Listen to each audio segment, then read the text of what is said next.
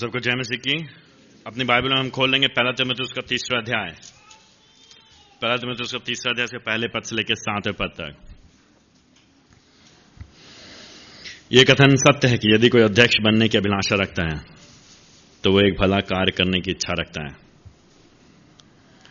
इसलिए अवश्य है कि अध्यक्ष निर्दोष हो, एक ही पत्नी का पति हो, संयमी, समझदार सम्मान्य अतिथि सत्कार करने वाला और शिक्षा देने में निपुण हो। शराब या मारपीट करने वाला ना हो, परंतु नम्र हो। झगड़ालू और धन का लोभी ना हो। वो अपने घर का प्रबंध अच्छा करता हो। अपने बाल बच्चों को ऐसे अनुशासन में रखता हो कि वे उसका सम्मान करें। यदि कोई व्यक्ति अपने घर का प्रबंध करना ना जाने तो परमेश्वर कलीसिया की देखभाल कैसे करेगा? वो कोई नया चेला ना हो। कहीं ऐसा ना हो कि अहंकार में पड़कर शैतान के समान दंड का भागी हो जाए। कलीसिया के बाहर के लोगों में वो सुनामी हो, कहीं ऐसा ना हो कि वह दोष में पड़कर, किसी दोष में पड़कर वो शैतान के फंदे में फंस जाए। आइए हमने प्रार्थना करें। प्रभु जी, हमारी सहायता करिए, परमेश्वर पवित्र आत्मा, हमारी आँखों खोलिए। प्रभु जी, इस वचन को लीजिए, हमें यीशु मसीह को दिखाइए। और हमारी क्या आवश्यकताएँ, आपने क्या आवश्यकता उनको आप पूरा करिए, प्रभु जी, अपनी सामर्थ्य के द्वारा। प्रभु जी हम हम घटें और आप बढ़े। हैं यही हमारी प्रार्थना है। यीशु मसीह के नाम से मांगते हैं। आमेन आमेन। तो अगर आपको याद होगा, पिछले सप्ताह में हम लोग बातचीत कर रहे हैं कलीसिया के संबंध में। तो पॉलुस, जो कि एक प्रभु का सेवक है, तिमथस, जो एक और सेवक है इफिस शहर में है, और वहाँ पे कलीसिया के संबंध में कुछ निर्देश पॉलुस ने उसको दिए हैं। ठीक है? पिछली बार हम लोग देखा था, हम लोगों ने पहले देखी कलिसिया में कैसे आदमियों को और औरतों को किस तरह से व्यवहार करना चाहिए। उसी बात को आगे जारी रखते हुए पॉलोस यहाँ पे कलीसिया में अगुओं के बारे में बात कर रहा है। तो कलीसियाई कलीसिया के अगुओं के गुण, कलीसिया के अगुओं की योग्यताएँ, उनके बारे में बात कर रहा है आज। तो जो एक विषय, जो मुख्य विषय जिसके बारे में बात कर रहा है, पॉलिस हमको यहाँ बताना चाहता है कि अगर कोई कलीसिया है तो उसके अगुए कैसे होने चाहिए? उन लोगों के क्या गुण होने चाहिए? उनकी योग्यताएँ क्या होनी चाहिए? ठीक है, मेरी बात समझ तो कोई कहीं भी, कोई भी कोई भी समूह है, अगर कोई भी समूह है तो उसके अगुए होंगे। उनका संचालन करने वाले कुछ लोग होंगे। उनको आगे बढ़ाने वाले कुछ लोग होंगे। उनको उनको, उनकी देखरेख करने वाले कुछ लोग होंगे।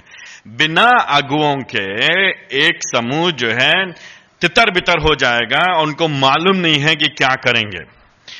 हम हम आप सब जानते हैं, या अगर नहीं जानते हैं तो ये हो सकता है आपके लिए पहली नई खबर होगी कि मसीही जीवन एक आत्मिक युद्ध है। आत्मिक युद्ध है। तो अगर आप अपने आप को मसीह कहलाते हैं तो आप एक आत्मिक युद्ध में हैं। और आपके पीछे शैतान पड़ा हुआ है। ठीक है? वो छोड़ नहीं देगा आपको। वो अकेले नहीं छोड़ देगा आपको। वो किसी न किसी तरह से आपको गिराना चाहता है। और ना सिर्फ़ वो व्यक्तिगत तौर से मसीह जीवन में शैतान आपके पीछे व्यक्तिगत तौर से पड़ा है, उसी तरह कली से जो परिवार के रूप में है, परिवार को भी नाश होते हुए, मसीही कलीसिया को नाश होते हुए शैतान देखना चाहता है। शैतान ना सिर्फ़ व्यक्तिगत मसीहों के पीछे पड़ा है, लेकिन शैतान व्यक्ति सामूहिक कलीसियाओं, परिवारों के पीछे पड़ा हुआ है। उनको बचाने के लिए, उनको सही तरीके से अगुवाई करने के लिए स्वयं यीशु मसीह हमारा मुख्य चरवाहा है। स्वयं यीशु मसीह कलीसिया का सर है। कलीसिया का सर कोई कोई व्यक्ति नहीं है, कोई राजनैतिक नेता नहीं है, या वैटिकन में, रोम में बैठे हुए पोप नहीं है। पोप नहीं है कलीसिया के सर। हमारे कलीसिया के सर मुख्य अध्यक्ष, मुख्य चरवाहे, मुख्य अगुवे, कोई विषय कोई जन नहीं है, लेकिन स्वयं प्रभु यीशु मसीह है, ठीक है? हमारे कलीसिया के मुख्य अगुए लेकिन उनकी अगुवाई के नीचे, उनकी अगुवाई की अधीनता में परमेश्वर ने प्रत्येक कलीसियाओं को, प्रत्येक स्थानीय कलीसियाओं को मनुष्य, पुरुष दिए हैं, पुरुष अगुए दिए हैं। मेरी बात समझ नहीं समझ ना? तो हर एक समूह को अगुओं की ज़रूरत होती है। अगर अगुए नहीं होंगे तो वो तितर बितर हो जाएँगे, उनको मालूम नहीं क्या करना है। उसी तरह से मसीही कलीसिया, मसीह समूह को भी अगुओं की ज़रूरत है। परमेश्वर हमें देता है वो। शैतान व्यक्तिगत तौर से लोगों के पीछे पड़ा है उनको गिराने के लिए। शैतान सामूहिक तौर से मसीह परिवार को गिराने के लिए पड़ा है पीछे, लेकिन उसके आक्रमण से बचाने के लिए, सहायता करने के लिए, बुद्धि देने के लिए, अगुवाई करने के लिए परमेश्वर ने सारी कलीसियाओं के ऊपर सबसे पहले यीशु मसीह को स्थापित किया, लेकिन यीशु मसीह की अगुवाई के अधीन स्थानीय कलीसिया में स्थानीय अगुओं को स्थापित किया है। उन्हीं की बात पॉलुस कर रहा आज तीसरे अध्याय में। तीसरे अध्याय में, पहले पद से लेकर सातवें पद में। इससे पहले कि आप अपने मन में, अपने दिमाग में ऑटोमेटिकली स्वचलित मुद्रा में हो करके अपने आप कहते हैं आह, ये तो बात हो रही अगुओं की। मेरा इससे कुछ लेना देना नहीं है। अब मैं एक झपकी मार सकता हूँ। नहीं, गलत। कर सकते हैं आप। आप क्योंकि कलीसिया का हिस्सा हैं या बनेंगे एक दिन। अगर आप अपने को मसीह कहलाते हैं तो आपको मालूम होना चाहिए कि कलीसिया के अगुए कैसे होने चाहिए। और आपको सोचना चाहिए, क्या कलीसिया के अगुओं में ये बातें हैं कि नहीं है। और साथ ही साथ, ना सिर्फ़ अगर आप पुरुष हैं तो आप में से प्रत्येक पुरुष के अंदर एक इच्छा होनी चाहिए इस तरह के गुणों को अपने जीवन में दिखाने की। और अगर आप महिला हैं तो आपके अंदर इच्छा होनी चाहिए कि आपके पति या आपके भाई या आपके पिता उनके अंदर इस तरह के गुण दिखाई देने चाहिए। और हाँ हरेक विश्वासी, चाहे पुरुष हो, चाहे स्त्री हो, उसके अंदर इस तरह की बातें होनी ही होनी चाहिए। ये तो बात हो गई। तो ये देखिए तो कभी भी किसी भी तो हम आत्मिक युद्ध में हैं। युद्ध में अगुवाई करने के लिए हमारे सबसे आगे यीशु मसीह है लेकिन उनके साथ में प्रभु ने कुछ लोगों को रखा है जो अगुवाई करेंगे। उनकी बात करते हुए पॉलिस कहता है तीसरे अध्याय के पहले पद ने यह बात सत्य है ये कथन सत्य है ये सच्ची बात है या, या अच्छी बात है इसमें कोई दो राय नहीं। इसमें कोई दो राय नहीं है। कि यदि कोई अध्यक्ष मतलब अगुआ बनना चाहता है तो वो अच्छी अभिलाषा रखता है, वो भला काम करने की इच्छा रखता है। अजीब सी बात है ना, तीसरे अध्याय के पहला पद में? अजीब सा लगता है कि नहीं लगता है? ये क्या कह रहे हैं? तो अध्यक्ष का मतलब क्या हो गया? अध्यक्ष मतलब क्या हो गया? अध्यक्ष मतलब जो अगुआ है, जो समूह की अगुवाई कर रहा है। तो नए नियम में अलग अलग जगह अलग अलग शब्द इस्तेमाल हुए हैं। और ये बात बहुत ही साधारण है, लेकिन बहुत ही ज़रूरी कि आप इस बात को समझ जाए। चाहे शब्द अध्यक्ष हो, चाहे शब्द चरवाहा हो, चाहे शब्द एल्डर अंग्रेज़ी में बोलते हैं, प्राचीन, दूसरे शब्द प्राचीन है, चाहे बिशप हो, ध्यान सुनेगा चाहे बिशप हो, चाहे पास्टर हो, ये सब एक ही जन के बारे में बात करें, एक ही एक ही दफ्तर के बारे में बात कर रहे हैं, एक ही कार्य के बारे में बात कर रहे हैं, घूम फिर के, ठीक है? अलग अलग शब्द हैं, लेकिन बात एक हो रही है। कलीसिया इतिहास में मनुष्यों ने अपनी बुद्धि लगा करके समय के साथ किसी को बिशप बना दिया, उनके ऊपर आर्च बिशप को बना दिया, उनके ऊपर पोप को बना दिया, और पास्टर पास्टर नीचे कर दिया, ऐसा नहीं है। नए नियम के अनुसार, कलीसिया में सिर्फ़ एक ही अगुओं का समूह है, एक पहली बात अगुए हैं, बहुवचन है, एक नहीं है। किसी भी कलीसिया में एक अगवा नहीं होना चाहिए, एक से ज़्यादा होने चाहिए, पहली बात, ठीक है? एक जन खाली अगुवाई नहीं कर सकता है, एक समूह के रूप में होना चाहिए। हम आगे भी देखेंगे, हम जो आगे पढ़ने देखेंगे, ठीक है? लेकिन एक ही होगा, चाहे उसको आप पास्टर बोले, चाहे उसको आप एल्डर बोले, चाहे उसको आप प्रेसब्यूटरस या आप उसको प्राचीन बोलिए, चाहे अध्यक्ष बोलिए, चाहे बिशप बोलिए। जो बोल सकते हैं, कोई फ़र्क नहीं है। फिर से बोले हम, आप नाम के आगे कोई भी ठप्पा लगा लीजिए, चाहे आप बिशप लगा लीजिए, चाहे आप पास्टर लगा लीजिए, चाहे आप एल्डर लगा लीजिए, चाहे आप प्राचीन लगा लीजिए, चाहे आप जो लगा लीजिए। लोग गलत समझते हैं, लेकिन असलियत यह है, नए नियम के अनुसार एक ही चीज़ है, एक ही बात है। अलग अलग शब्द अगर हम अलग अलग जगह देखते हैं प्रेतो काम में तिमतुस में, तीतुस में, अगर आप जाएँगे तो अलग अलग देखेंगे। लेकिन बात हो रही है एक ही समूह की, एक ही जन की, एक ही कार्रवाई के।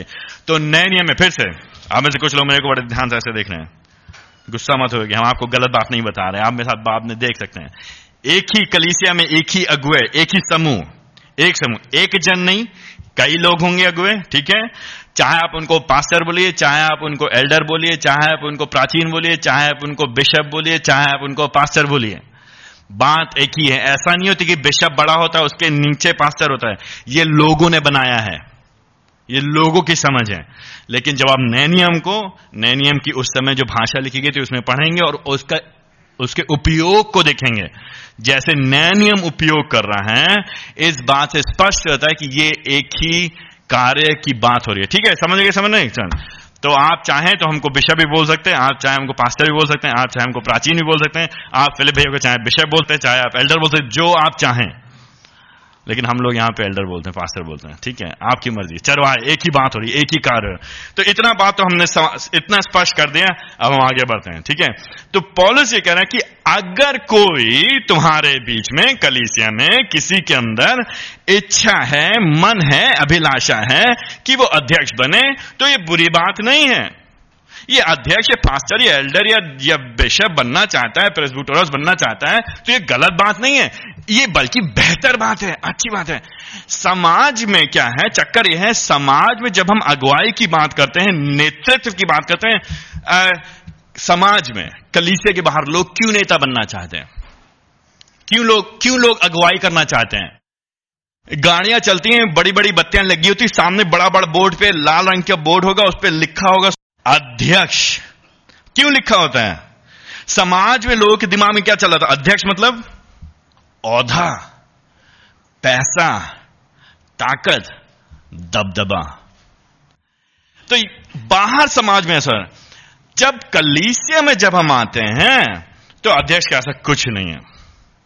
यहाँ पे जब अध्यक्ष या अगुए या पास्टर या चरवाहे या एल्डर या बिशप की बात हो रही है तो अगर किसी के मन में है कि हम कलीसिया की अगुवाई में आना चाहते हैं तो वो ये सोच के नहीं आ रहा है कि हम संसार में जैसे अगुए हैं, हम वैसे बनेंगे।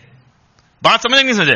बाहर संसार में जो अगुए होते हैं, नेता होते हैं, या गुरु जी होते हैं, या जो भी होते हैं, उनके पास बड़ी ताकत होती है बड़ी पहुँच होती है बड़ा पैसा होता है बड़ी समृद्धि होती है। बहुत दबदबा होता है बहुत दबाव होता है बहुत डर होता है लोग सामने। लेकिन उस तरह कलीसिया के अगुओं के बारे में नहीं है। अगर इस तरह से, और उसका हमको भी समझाएगा कि अगर वैसी कोई भावना रखता तो पॉलिस कह रहे बहुत अच्छी बात है। क्यों? क्योंकि एक अध्यक्ष क्या करना चाहता है? क्या करना चाहता है? परमेश्वर के कार्य को आगे बढ़ते देखना चाहता है।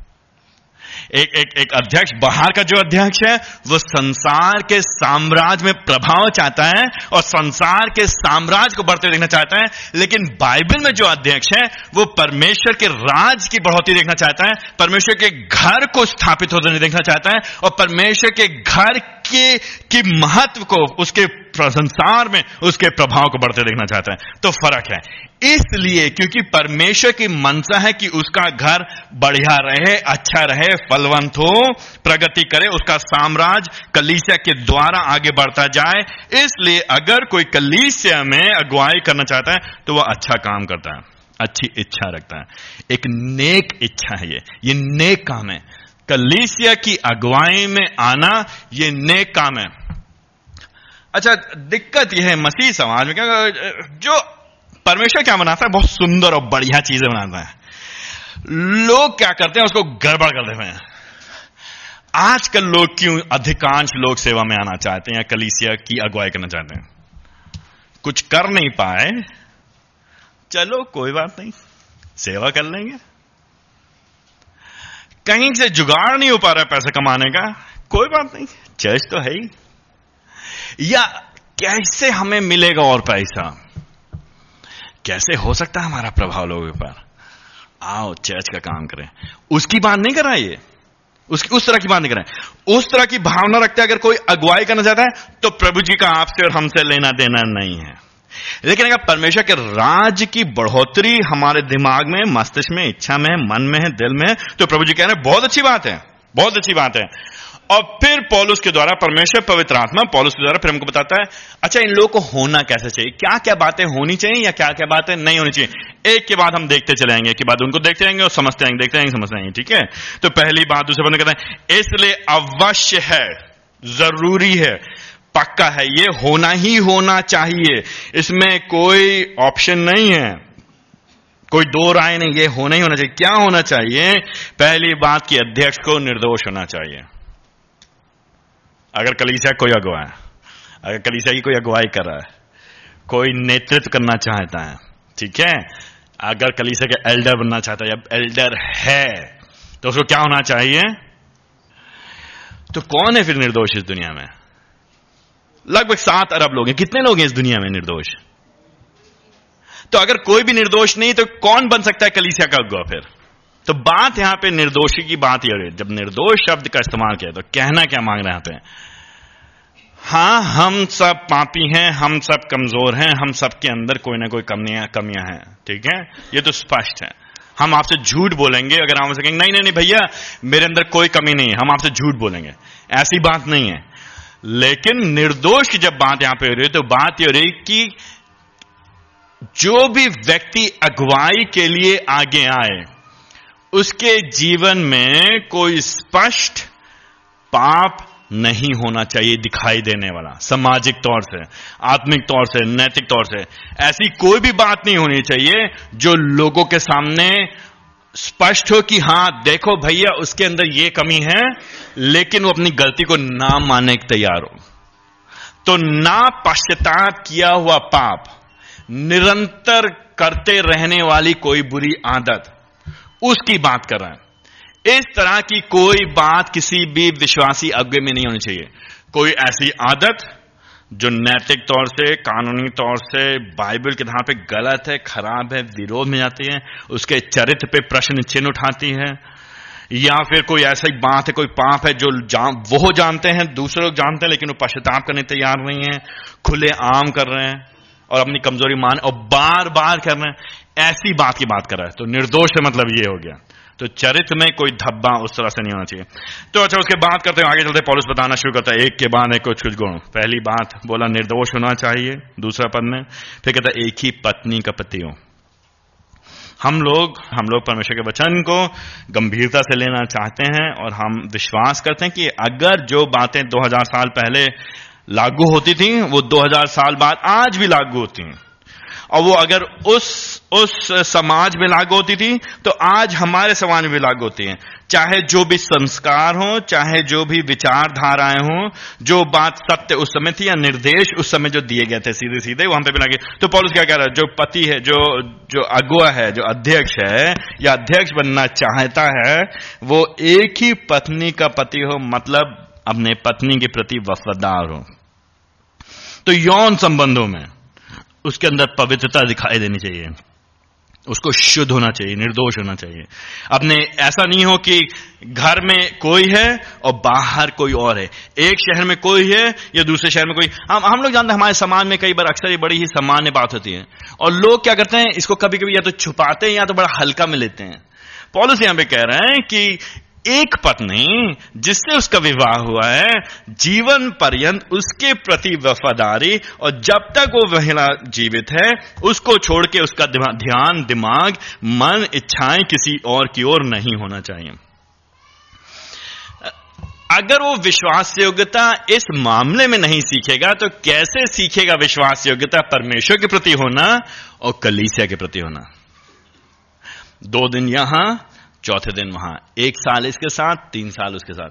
नहीं, पॉलिस कह रहे हैं, ऐसा नहीं हो सकता है। एक ही पत्नी का पति होना चाहिए। उसको ना सिर्फ़ इतना, उसको संयमी होना चाहिए। समझदार होना चाहिए। सम्मानी होना चाहिए। क्या मतलब क्या हो गया? क्या इन शब्दों का मतलब क्या? हम लोग बहुत जल्दी जल्दी पढ़ते चलेंगे ना? संयमी, समझदार, सम्मान्य। तो अपने शारीरिक भावनाओं पे, वासनाओं पे नियंत्रण करना आना चाहिए, अपनी मन की भावनाओं पे नियंत्रण करना आना चाहिए, अपनी सोच पे नियंत्रण करना आना चाहिए, अपने कार्यों में नियंत्रण करना चाहिए। हर चीज़ सोच, विचार के नपातुला। झट से बिना सोचे समझे परिस्थितियों में, बिना विचार के एकदम से प्रतिक्रिया करने वाला नहीं होना चाहिए। समझदार होना चाहिए। किसी भी परिस्थिति का अवलोकन करना आना चाहिए। क्या हो रहा है, क्या नहीं हो रहा है, देखने वाला होना चाहिए। कौन आ रहा है, कौन जा रहा है? उसके कलीसिया में लोग कैसे हैं? उसके कलीसिया में लोग कैसा व्यवहार कर रहे हैं? उनकी आत्मिक जीवन कैसे हैं? किस स्तर पे हैं? फिर उनसे उसी के अनुसार व्यवहार करने वाला होना चाहिए। सम्मान नहीं होना चाहिए। उसको आदर करना आना चाहिए दूसरों का और दूसरा उसका आदर करें। उसको उसको लोगों से बातचीत करना आना चाहिए। और लोग उससे ठीक से बातचीत करें। भैया, आप जिससे ठीक से बात करोगे तो लोग आपसे ठीक से बात करेंगे। अगर आप लोगों को आदर नहीं देंगे तो लोग आपको आदर नहीं देंगे।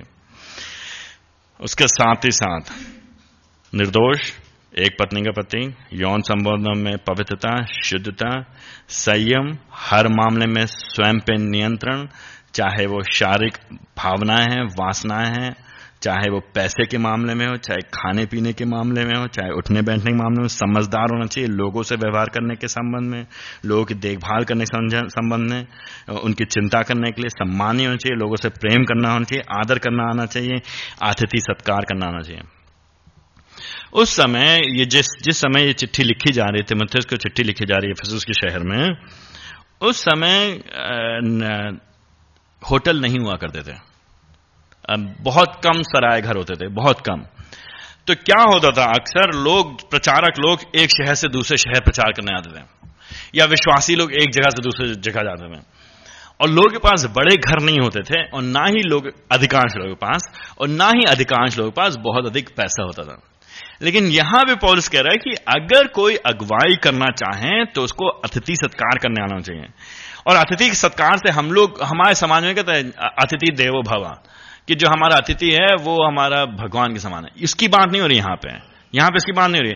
कि कोई घर आया, हमने उसको खिलाया, पिलाया, बहुत अच्छी से बात की। हाँ वो करना है वो बहुत अच्छी बात है। अतिथि सत्कार, उस मामले में कोई आया, आपने उसको चाय भी पिलाया आपने उसको बिस्कुट भी खिलाया नमकीन भी खिलाया और फिर खाना भी खिलाया और बैठाया उसकी बात यहाँ भी बात हो रही, उससे और बढ़ करके आगे निवेश करने की बात हो रही है। जो अतिथि सम्मान की बात है, यहाँ पे और लोगों के जीवन में निवेश करने की बात हो रही है। कैसे निवेश करेंगे? अपने घरों को खोलने के द्वारा। लोगों को आ करके रहने दें अपने हाथ। लोगों से बातचीत करें। लोगों के साथ समय व्यतीत करें। कोई मुसीबत है, परेशानी में जगह नहीं रहने के लिए आप उसको अपने घर में कुछ जगह दे, कुछ समय। किस उद्देश्य से? खाली सर छुपाने के उद्देश्य से नहीं, लेकिन उनके जीवन में निवेश करें सुषमाचार की बढ़ोतरी के हेतु। और अगर सुषमाचार कोई कार्य करता है तो उसको भी अपने घर में जगह दें। उसकी बात हो रही है। तो अतिथि सत्कार करने वाला होना चाहिए लेकिन विशेष तौर से दूसरे अध्याय दूसरे पद की आखिरी लाइन में आखिरी बार शिक्षा देने में निपुण होना चाहिए। तो आप लोग एक के बाद एक गुण को देखते आइए। और ये कहते ही अपने मन में ही सोचते हैं यही जाइए कि क्या ये गुण मेरे अंदर हैं कि नहीं है? मेरे अंदर है कि नहीं है? आ, क्या हमारे कलीसे में जो अगुए हैं उनके अंदर ये गुण पाए जाते हैं कि नहीं पाए जाते हैं? तो अगर है तो प्रभु को धन्यवाद दीजिए। अगर नहीं है तो प्रार्थना करिए कि प्रभु इन गुणों को हमारे अंदर बढ़ाए और हमारे जो कलीसे के जो अगुए उनके अंदर बढ़ाए। तो पॉलिस कह रहे हैं कि भाई, शिक्षा देने में उसको क्या होना चाहिए? निपुण होना चाहिए। अगर हम मसीही चरवाहे हैं तो हम चरवाही कैसे करेंगे?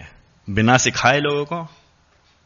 खाली हम लोगों को भला भला बोलने के द्वारा लोगों को हंसाने के द्वारा लोगों को खुश रखने के द्वारा लोगों के के, के लिए खाली प्रार्थनाएँ करने के द्वारा काफ़ी नहीं है। हम हम बार बार अक्सर लोगों से बोलते हैं भैया मैं मसीही ओझा नहीं हूँ। तो कई लोग आते हैं हमसे बार बार लोग लोग ही सोचते हैं कि अच्छा हर्षद भैया चर्च में है तो हम इनके पास जाएँगे प्रार्थना करेंगे तो हम तुरंत चंगे हो जाएँगे। हो भी सकते हैं, नहीं भी हो सकते प्रभु जी की दया है। प्रभु जी चंगा कर सकते हैं, हम प्रार्थना करते हैं, प्रभु जी करते हैं या नहीं करेंगे, उनकी इच्छा है, उनकी मर्ज़ी। हम उनके हाथ को नहीं मरोड़ सकते हैं। ज़बरदस्ती प्रभु जी से हम कुछ नहीं ले सकते हैं। जो बूढ़ी विधवा का का उदाहरण हम गलत मत उपयोग करें। हम इस बात से त्रस्त हैं कि अधिकांश जो कलीसिया के जो अगुए हैं, वो अपने आप को ओझा समझते हैं। मसीही ओझा पंडित। उनका क्या काम है? बास लोग ले दिन रात प्रार्थना करो तेल पानी पे प्रार्थना करो तुम अच्छा तुम्हारा कैंसर है कोई बात चिंता मत करो कैंसर है को, कोई दिक्कत नहीं आओ प्रार्थना करेंगे ठीक है पाँच रुपए दे देना बाद में ठीक है। अच्छा क्या होगा तुमको क्या क्या क्या बीमारी? टीबी है कोई बात नहीं चिंता मत करो हम ठीक है ग्यारह सौ रुपए उसको पकड़ा देना मेरे असिस्टेंट को। एक के बाद एक के बाद एक के बाद एक पॉलिस यहाँ पे कह रहा है जो मुख्य एक इन सारे तो चरित्रों की बात करो उसका चरित्र ऐसा होना चाहिए नैतिकता ही होनी चाहिए फिर करने योग्यता की जब बात करें तो वो क्या कह रहे हैं? उसको शिक्षा देने में निपुण होना चाहिए। किस चीज़ की शिक्षा दोगे भाई?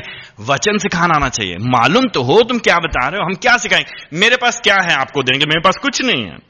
हम अपनी पढ़ाई लिखाई आपको देंगे, हमने क्या पढ़ाई की है, अपनी डिग्री हम आपको देंगे। नहीं नहीं, हम क्या नहीं सिखा, नहीं दे सकते लेकिन हम आपको क्या शिक्षा देंगे? वचन में शिक्षा देंगे। क्या? परमेश्वर पवित्र आत्मा ने जो वचन में शिक्षाएँ दी हैं, मनुष्य के, एक विश्वासी के जीवन में आत्मिकता में बढ़ने की बातें, वे हमको बताएँगे। जो मुख्य काम हमारा है, वो है आपको शिक्षा देना। वचन की शिक्षा देना। आपकी आत्मिक भूख को तृप्त करना। आपके लिए सिर्फ़ सिर्फ़ आपकी पेट दर्द के लिए प्रार्थना करना नहीं है। हम आत्मिक वृद्धि में आप कैसे बढ़ जाएँ, ये हमारा मुख्य काम है। तो जो एक जो शिक्षा देने का, जो एक अगुआ है, उसको शिक्षा देने में निपुण होना चाहिए। कब निपुण होगा? जब वो खुद वचन पढ़ने में समय व्यतीत करेगा। जब वो खुद वचन को जानता होगा। जब वो खुद शिक्षाओं को समझता होगा। खुद हम जानते नहीं है शिक्षा क्या है। खुद हमने वचन कभी पढ़ा नहीं ठीक से, या खुद हम नहीं समय व्यतीत करें। अगर आप मान लीजिए, आप लोग सौ लोग हैं, सौ में से हर एक एक हफ़्ते में सात दिन होते सात दिन में हर एक जन के घर अगर हम रोज व्यतीत करेंगे जाकर के चार चार घंटा प्रार्थना करने के लिए। आप क्या सोचते हैं, हमारे पास कितना समय बचे, बचेगा इसको अध्ययन करने के लिए और कितना समय बचेगा? हम आपके साथ जीवन में निवेश करने के लिए आत्मिक तौर से। तो आप, अगर अगर आप अपने कलीसिया के अगुओं से आपको क्या आशा करनी चाहिए?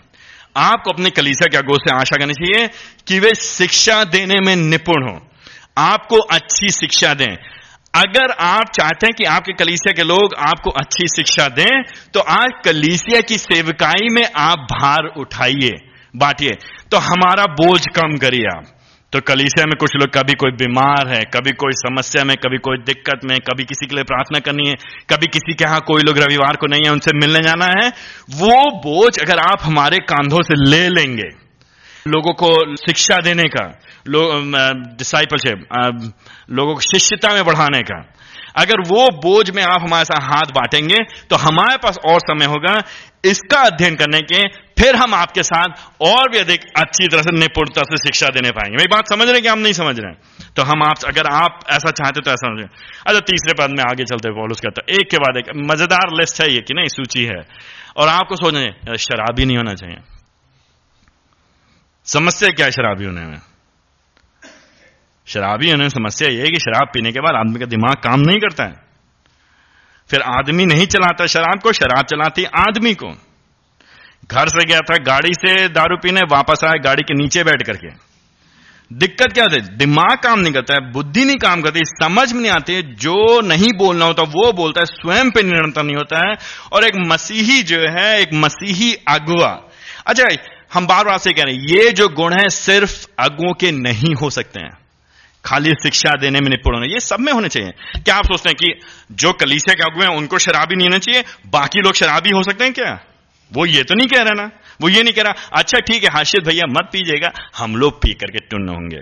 नहीं, इसकी बात नहीं हो रहा है। नहीं, चाहे हर्षित भैया नहीं पी सकते हैं, पी करके मतवाले नहीं हो सकते हैं, शराबी नहीं हो सकते हैं, आदत नहीं हो सकती उसकी हर्षित भैया ना फिलिप लेकिन साथ में आप भी नहीं हो सकते हैं किसी इस तरह की आदत के शिकार। क्योंकि आपकी गवाही खराब होती है, यीशु मसीह का नाम खराब होता है, कलीसिया की गवाही खराब होती है। तो यहाँ पे सिर्फ़ शराब की बात हो रही है, लेकिन शराब से संबंधित जैसे कोई भी चीज़ हो, कोई भी चीज़ जो आपको नियंत्रण करती है या मुझको नियंत्रित करती है, मतवाली करती है, हमें होशो हवा से खो देते हैं और हमें समझ भी नहीं आता हम क्या करें। ऐसी चीज़ को नहीं हमें, हम के पास जाना। तो पॉलिस क्या कहता है, क्यों क्यों होगा क्या दिक्कत क्या होगा भैया? जब पियोगे तो क्या करोगे? मारपीट ही तो करोगे। लोगों को आशीष तो दोगे नहीं तो। लोगों के ऊपर जब मुँह खोलोगे तो क्या निकालोगे अपने मुँह से? तुम झगड़ालू हो गए या, या मारपीट करने वाले हो गए। पॉलिस क्या कह रहा है? मारपीट करने वाला ना हो नम्र हो झगड़ालू और धन का लोभी ना हो। पिछले संडे भी हमने बताया था ना एक मसीही मर्द कैसा होना चाहिए और एक मसीही स्त्री कैसा होना चाहिए। संसारिक मर्द कैसा होना चाहिए? हिंदी पिक्चरों के समान। एक बोला, पहले हमने बोला, जो कोई, जो जो तो कोई काटा बोए बो तो उसको भाला, ताकि वो भी याद करेगा किससे पड़ा था? पाला। ये है हमारी मानसिकता ना। भाई, दांत तोड़ देना, खट्टे कर देना, पलट के जवाब देना। ये है ये है समाज के अनुसार मर्द। समाज होता डरना नहीं, है ना? डर के आगे जीत है तो इसलिए तुम लगे रहो, तुम चिंता मत क्योंकि हर चीज़ को इतना इतना हर चीज़ में बड़े बड़े हाथ पैर होना चाहिए और बहुत कसरत करने वाला होना चाहिए और ऊँची आवाज़ से बोलना चाहिए बोलने वाला होना चाहिए और उस तरह का निर्भीक। यहाँ पे बात हो रही है जब मसीही अगो की बात हो या मसीह मर्दों की बात हो रही उल्टा। पलट के उल्टा। क्या क्या झगड़ालू नहीं होना चाहिए। जब चार जन लड़ रहे हैं तो वहाँ चुपचाप से शांत कराने के प्रयास करो, नहीं मानते तो वहाँ से तुम किनारे हट जाओ। लोग तुम्हारी नहीं सुने तो तुम उनको डराने की कोशिश मत करो। दबाने की कोशिश मत करो। तुम तुम नहीं नहीं मारपीट कर सकते हो। मुँह से नहीं सुनेंगे तो मार तो सुनेंगे लठ बहुत तेज आवाज़ होती है। नहीं नहीं, हम इस तरह से नहीं सोचे, हम लाठी नहीं चलाएँगे। हम हाथ पैर नहीं उठाएँगे। ठीक है, हम हम नम्रता से व्यवहार करेंगे। हम धन के लोभी नहीं होंगे। समाज जिन चीज़ों को बड़ा ही महत्व देता है, बाइबल बार बार उन चीज़ों को कूड़ा करकट बताती है। आजकल बाहर क्या चीज़ है? क्या चीज़ मायने रखती है, बताइए? समाज में क्या चीज़ मायने रखती है? दबंगाई, ताकत, दबाव, प्रभाव और पैसा। बाप बड़ा ना भैया, सबसे बड़ा रुपया। लक्ष्मी आनी चाहिए, कैसे आए, इससे कोई मतलब नहीं है। आने वाली लक्ष्मी को कभी हम मना नहीं करते हैं। तो घूस घूस थोड़ी ना होती है। क्या दिक्कत है घूस में समाज क्या समझता है? समाज क्या क्या सोचता है? समाज कैसे बुद्धि का उपयोग करता है? समाज की सोच के विपरीत। आप लोग आप लोग ने ये सब सुना होगा ना, पहले सब जानते होंगे। ज़िंदा मछली ज़िंदा मछली क्या करती पानी में? बहते हुए पानी में किस दिशा में चलती है? हा? सुना है कि नहीं सुना है आप लोग ने? उल्टी दिशा में चलते ना कहावत बोली जाती नहीं हमें मालूम नहीं, वैज्ञानिक तौर से सही कि नहीं हमने सुना है हमने भी। तो जब मर जाती तो क्या करती वो? पानी के साथ बहने लगते हैं। यही चीज़ मसीहों के लिए भी है। जो ज़िंदा मसीह है जो सच्चा मसीह है, वो समाज के विरोध में चलेगा जो बाइबल के विरोध की जो बातें उसके अनुसार है। तो समाज पैसे के पीछे भागेगा।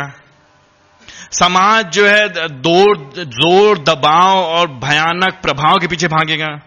समाज कहेगा, किसी ना किसी तरह से अपने आप को बड़ा साबित करो। किसी ना किसी तरह से। बाइबल कहेगी नहीं। तो बाइबल में जो कलीसिया के चौके होंगे, वो पैसे के लिए नहीं। पैसे के लिए नहीं। यही बात कह रही कुछ हो। गया धन का लोभी नहीं होगा। देखिए, धन का होना कोई बुरी बात नहीं है। पैसा खुद में बुरी बात नहीं है। और पैसा हमारी आवश्यकता है प्रतिदिन की आवश्यकताओं को पूरा करने के लिए। उसमें कोई गलत बात नहीं कोई दो, कोई बुरी बात नहीं है। पैसे का लोभी होना, धन का लालच जब आदमी धन का लोभी होता है तो उसके पास जो भी आवश्यकता होती है, वो हमेशा कभी भी पूरी नहीं होती है। कभी भी पूरी नहीं होती वो क्या करेगा? जो पैसे का लोभी होगा, उसकी आवश्यकताएँ कभी भी पूरी नहीं होंगी। जो लालची होता है, उसकी आवश्यकताएँ कभी पूरी नहीं होती क्यों? क्यों कभी पूरी नहीं होती क्योंकि जितना है उतने में वो संतुष्ट नहीं होता है। तो पहले हम ठे, ठेले में दुकान लगाते थे। फिर हमने किराए की दुकान ले ली। फिर हमने अंदर वाली दुकान ले ली।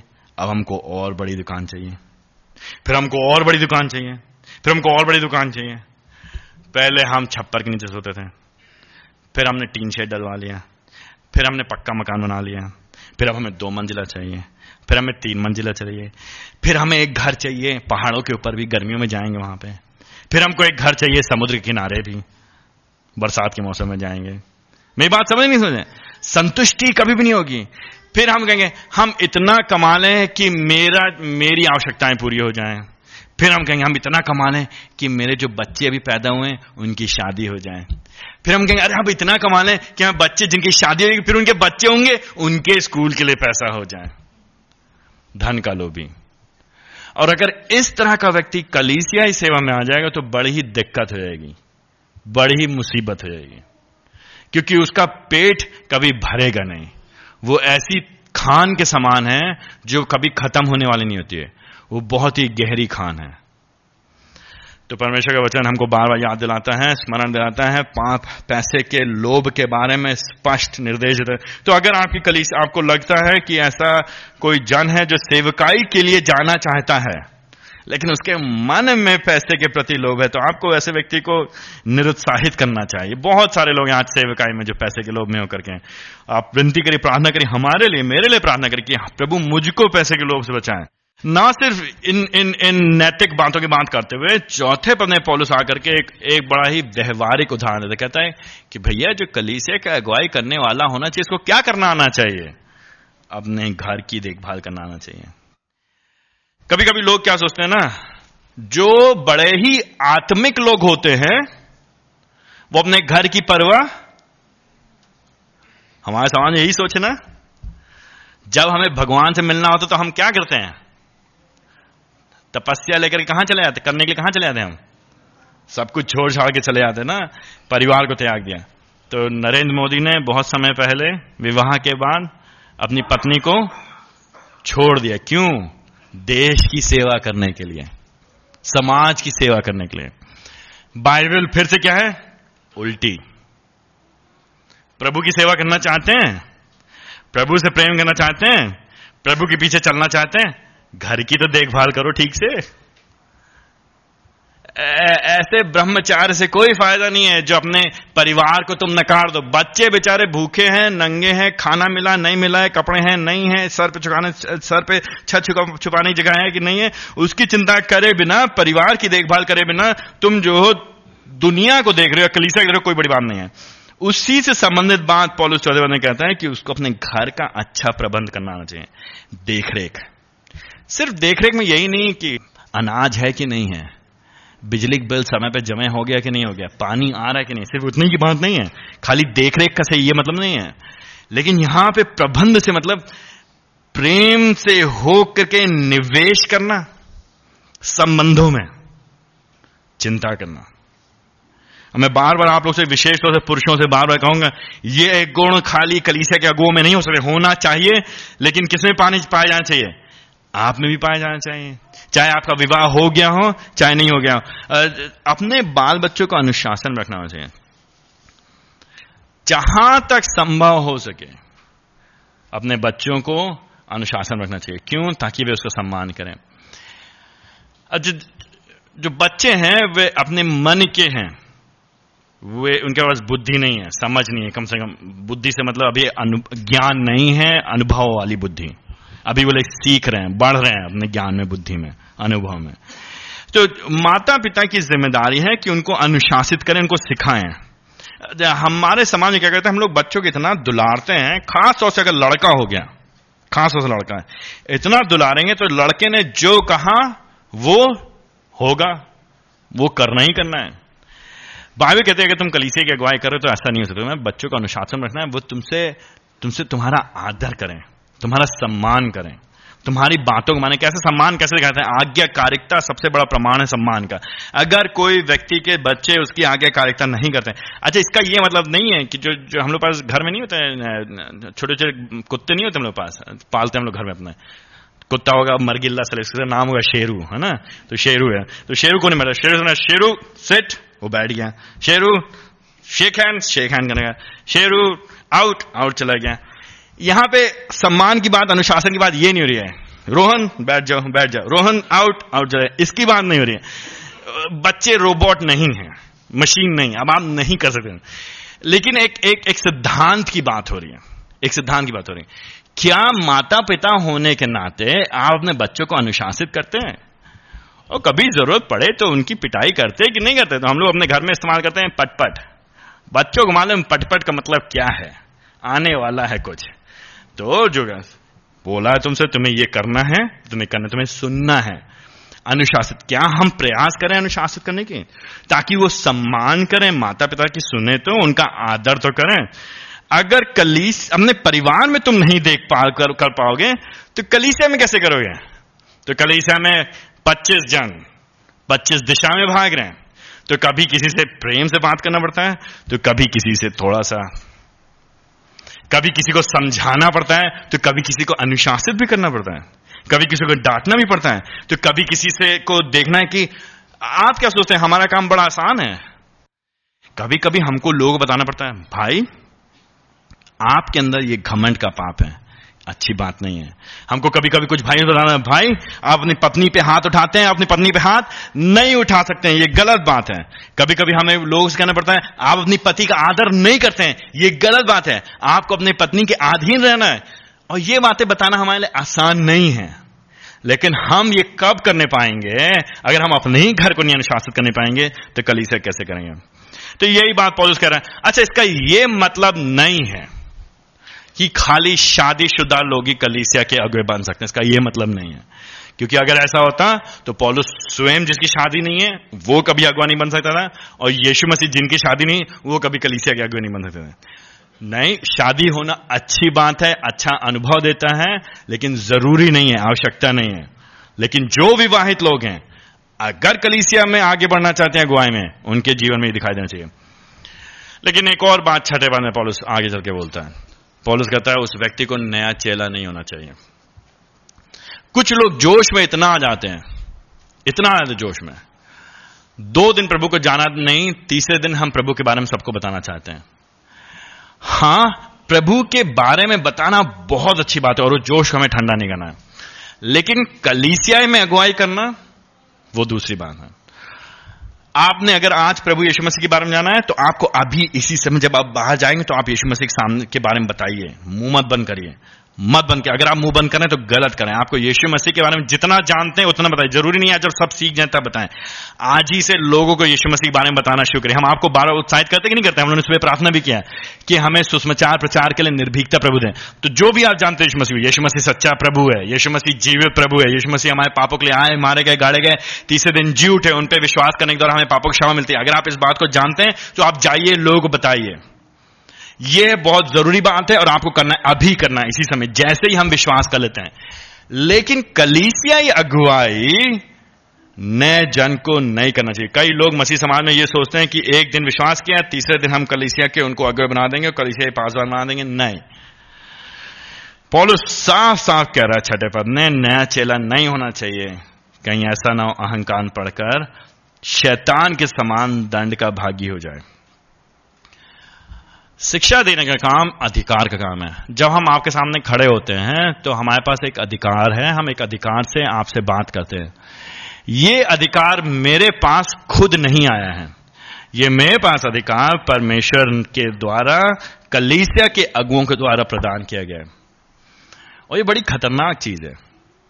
ये ये हमारे अंदर घमंड को ला सकते हैं। ये हमारे अंदर एक एक विचित्र सी ताकत को ला, ला सकती है उसके में क्योंकि हम हम जो बोलते हैं लोग सुनते हैं।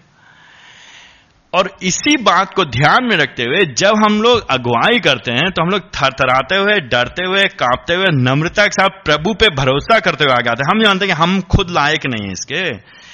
ऐसी कोई हमारे अंदर विशेष योग्यता नहीं है कि आप बैठ करके एक घंटे हमको सुने। ऐसा कुछ नहीं मेरे अंदर। ये प्रभु की दया का प्रमाण है कि वो हमको अनुमति दे रहा है और उपयोग कर रहा है आपके जीवन में निवेश करने के लिए।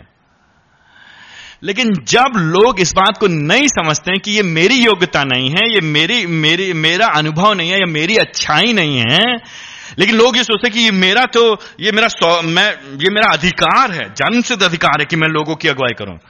तब गड़बड़ियाँ लगती हैं।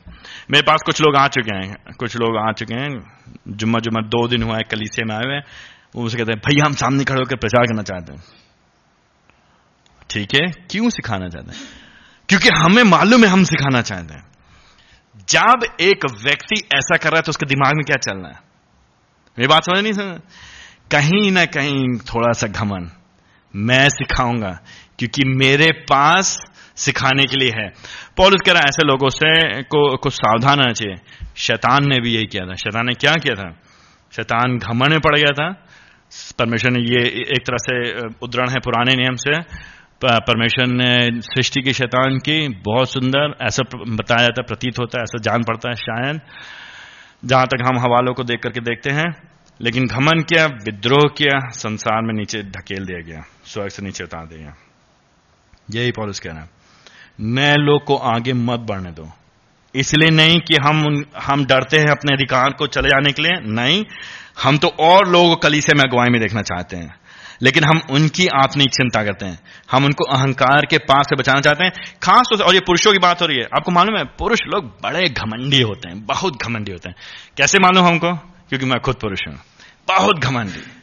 छोटी अहंग अहंकार तो हमारे, हम, हमारे समाज में ना अहंकार, इज़्ज़त नाम, बड़ी, उसने मेरी बेजती कर दी, उसने मेरी सुनी नहीं, उसने कहा कैसे वो?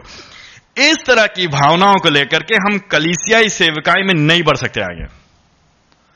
और इस तरह की भावनाओं को लेकर लोग कलीसियाई सेवकाई में नहीं आ सकते तो ये जो व्यक्ति है, उसको नया नहीं होना चाहिए, ना ही साथ में ये सारी बातें होने साथ सातवें पद के आखिरी बांधने कहते हैं बांधने कहते हैं कि कलीसिया के बाहर के लोगों में भी क्या होना चाहिए उसको? सुनामी होना चाहिए।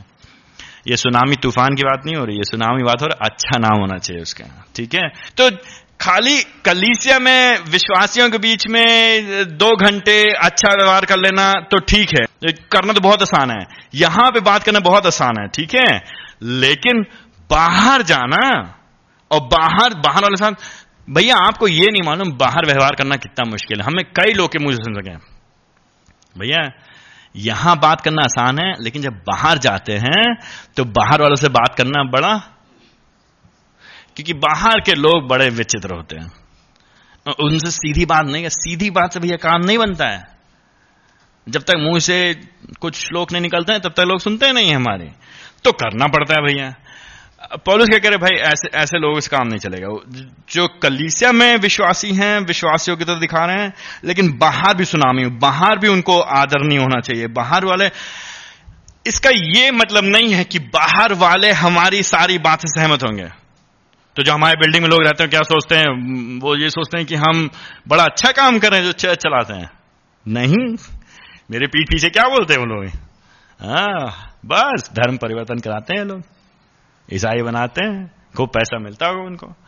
और वो हमारी बात से खुश नहीं है, लेकिन वो मेरे चरित्र पे उंगली नहीं उठा सकते हैं। वो ये नहीं कह सकते हैं कि हमने हर्षित को उसकी पीली वाली गाड़ी में, मालने के अलावा दूसरी औरतों के साथ घूमते हुए देखा है। वो ये नहीं कह सकते हैं कि हमने हर्षित को अपनी बिल्डिंग में गार्डों के साथ बदतमीजी करते देखा है।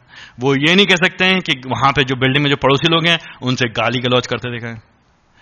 इस मायने में भले ही वो हमारे संदेश से ना सहमत हो भले ही संदेश की वजह से वो हमसे चिढ़े भी, जले भी, गुस्सा भी करें, क्रोधित भी हो, लेकिन हमारे चरित्र पे, हमारी नैतिकता पे, परमेश्वर के वचन के अनुसार जो स्तर है, उसको लेकर होंगे नहीं उठा सकते।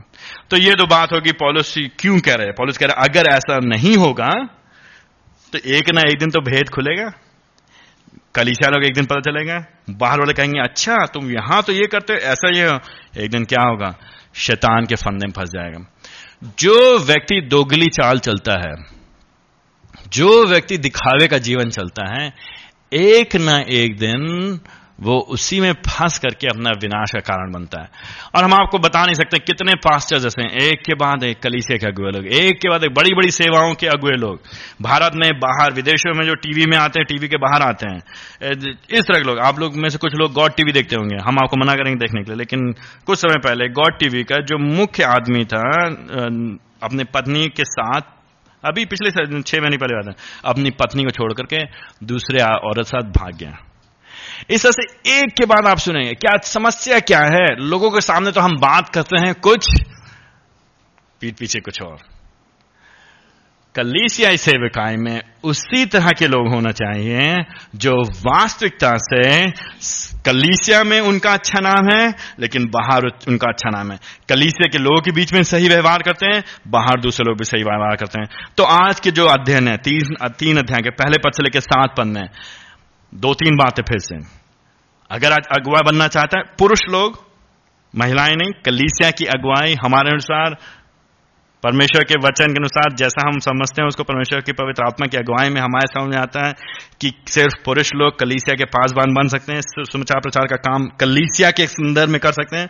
उनको पुरुष होना है, उनके जीवन में नैतिकता दिखाई देनी चाहिए एक शब्द में बोलेंगे तो उनको पवित्र होना चाहिए, यीशु मसीह के समान होना चाहिए। उनके जीवन से यीशु मसीह को महिमा मिलनी चाहिए। अगर आप पुरुष हैं तो आपको विनती करना चाहिए, प्रार्थना करना चाहिए कि प्रभु जी, मुझे तीसरे अध्याय के पहले पद के से लेके सातवें पद का मनुष्य बनाइए, पुरुष बनाइए। अगर आप कलीसिया में आते हैं, नियमित तौर से हम आपसे विनती करेंगे कि आप अपने कलीसिया के अगो के लिए प्रार्थना करिए। हम आपसे आप सबसे विनती करेंगे, आप कितना अच्छा होगा, हमें बड़ी खुशी होगी। हम हम आपसे ये नहीं चाहते कि हम आपसे घर में मिलने आए हम आपके लिए प्रार्थना करने है आप चुप्पे से हमको हज़ार रुपए पकड़ा दें। हम आपसे वो नहीं, नहीं आशा करते हम पैसे की आशा नहीं करते हैं। ना हम आपसे आशा करते हैं कि आप हमारे जन्मदिन को याद रखें और हमारे सालगिरह को याद करें हमारे घर फूल पहुंचाएँ और हमारे बच्चों की पढ़ाई के लिए हम आपसे नहीं आशा करते लेकिन हम आपसे एक बात की आशा करते हैं कि आप नियमित तौर से हमारे लिए प्रार्थना करें। और अगर आपको लगता है कि ऐसी कुछ बातें हैं जो गड़बड़ हैं, जो जो मिलती नहीं है तो आप स्वतंत्र हैं, आप आज़ाद हैं, आपको अनुमति है। आपको अनुमति है कि आप आ करके हमसे बात कर सकते हैं। व्यक्तिगत तौर से सबके सामने चिल्लाइएगा नहीं डांटिएगा नहीं, व्यक्तिगत तौर से आइए कहिए भैया हम आपसे बात करना चाहते हैं। हमको लगता है कि आपके जीवन में ये कमी है और हम सुनने के लिए तैयार होंगे और हम हम जानना चाहते हैं, आपको अनुमति है हमारे हमारे। तो हमारे लिए प्रार्थना करिए।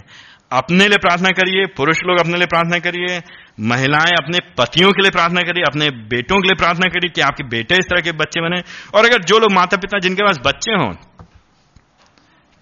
क्यों नहीं अपने बेटों को अभी से आप उत्साहित करें कलीसिया में अगुआ बनने के लिए? हम सब उत्साहित करते ना अपने बच्चों को डॉक्टर बनने के लिए। इंजीनियर बढ़ेगा, बड़ा नाम करेगा, है ना? बेटा हमारा ऐसा काम करेगा। क्यों नहीं प्रार्थना करेंगे कि बेटा हमारा कलीसिया में ऐसा काम करें? अभी से क्यों नहीं उसको अगुवाई में उत्साहित करें? एक दूसरे के लिए, हमारे लिए, अपने लिए प्रार्थना करें। आइए हम लोग प्रार्थना करें।